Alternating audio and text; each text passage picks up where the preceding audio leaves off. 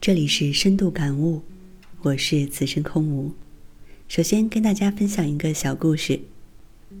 有一个樵夫上山砍柴，不慎跌下山崖，危急之际，他拉住了半山腰处一根横出的树干，人被吊在半空，但悬崖壁光秃秃并且很高，爬不回去，而下面是崖谷。樵夫正不知如何是好，一老僧路过，给了他一个指点，说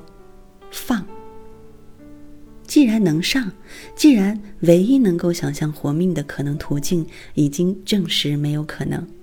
那半天吊着肯定只能等死，那就只有往下跳了，不一定活，但也不一定会死，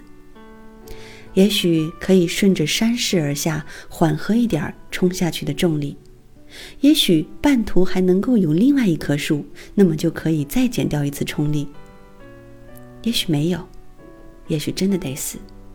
但还有一个可能性，也许不会死。这个小故事给我们最大的启发，其实就是我们对未知事物的态度。做人啊，经常会有进退两难的场面，与其夹在中间等死，倒不如不要浪费支撑的精力，将全副精神付诸一搏。跌下去会死，但已经没有办法爬上去了，就算搏个万分之一的希望，毕竟还会有一线生机。很多时候犹豫不决真要比堕落还要消极，有不少人在犹豫不决的边缘唉声叹气，半死不活。这些惯于凌空的人最熟悉的恐怕就是自己一脸无奈的表情和那些多余的自我解释。假如我们把每一回都当作那次的决定就是我们最后的一线生机，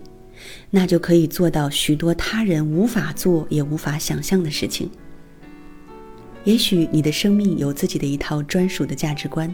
你会有一个思维足以自由闯荡的空间，你有自己的精神认知，这也许不能改善你饭菜的味道，但对于生命而言，这个精神认知至为重要。凌空摆荡，浪费时间而仍然不会有结果，最后谁都不能保证在半空中会撑上多久。既然使劲保持半天吊，倒不如趁自己头脑还清醒，体力还能赌多一次的时候，好好控制自己的命运。跳下去，不一定就活不了。